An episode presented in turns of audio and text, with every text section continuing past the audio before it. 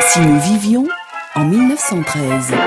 La chronique d'Antoine Pro. L'historien Antoine Pro qui redessine pour nous cette France de 1913 juste avant que n'éclate la Grande Guerre dont on marquera bientôt le centenaire et il s'intéresse aujourd'hui au travail. Eh bien, si nous vivions en 1913, nous ne travaillerions pas tous.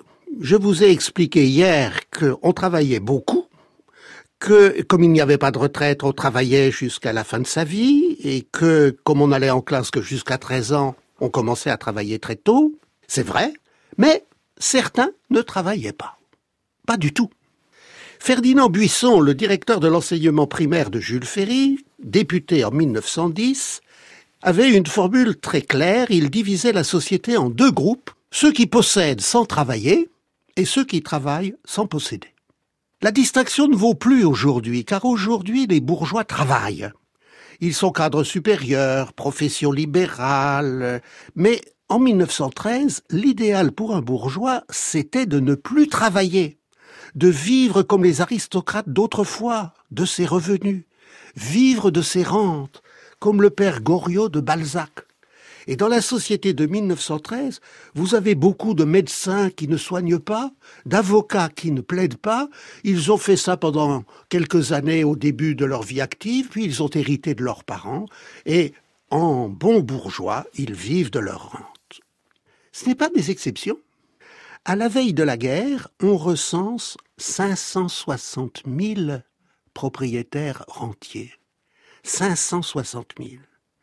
Leur fortune est assez grande pour leur permettre de vivre de leur loyer. Il y a des immeubles que l'on appelle de rapport, justement, parce qu'ils rapportent à leurs propriétaires, de leur fermage, des revenus de leur placement, des emprunts russes, et ces rentiers font vivre des centaines de milliers de domestiques. On dénombre 960 000 domestiques logés en 1913, majoritairement des femmes mais aussi des hommes parfois plusieurs au service d'un même ménage, une cuisinière, une femme de chambre, un cocher. Il y a plus de domestiques en 1913 que de métallos.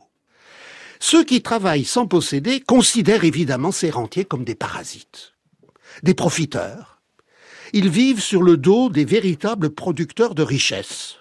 Le locataire qui paye péniblement son loyer sait qu'il permet aux propriétaires de vivre tranquillement sans rien faire.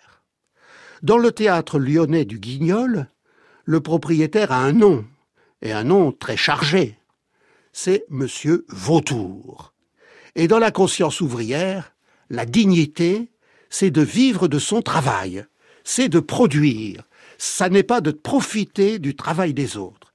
Et c'est pourquoi, quand les syndicalistes créent leur confédération syndicale, ils lui donnent un nom symbolique c'est la Confédération générale du travail.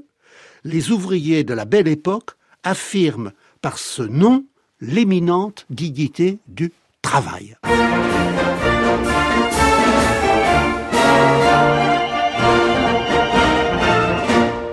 Antoine Pro, si nous vivions en 1913, eh bien si nous étions en 1913, il n'y aurait ni météo ni Joël Collado.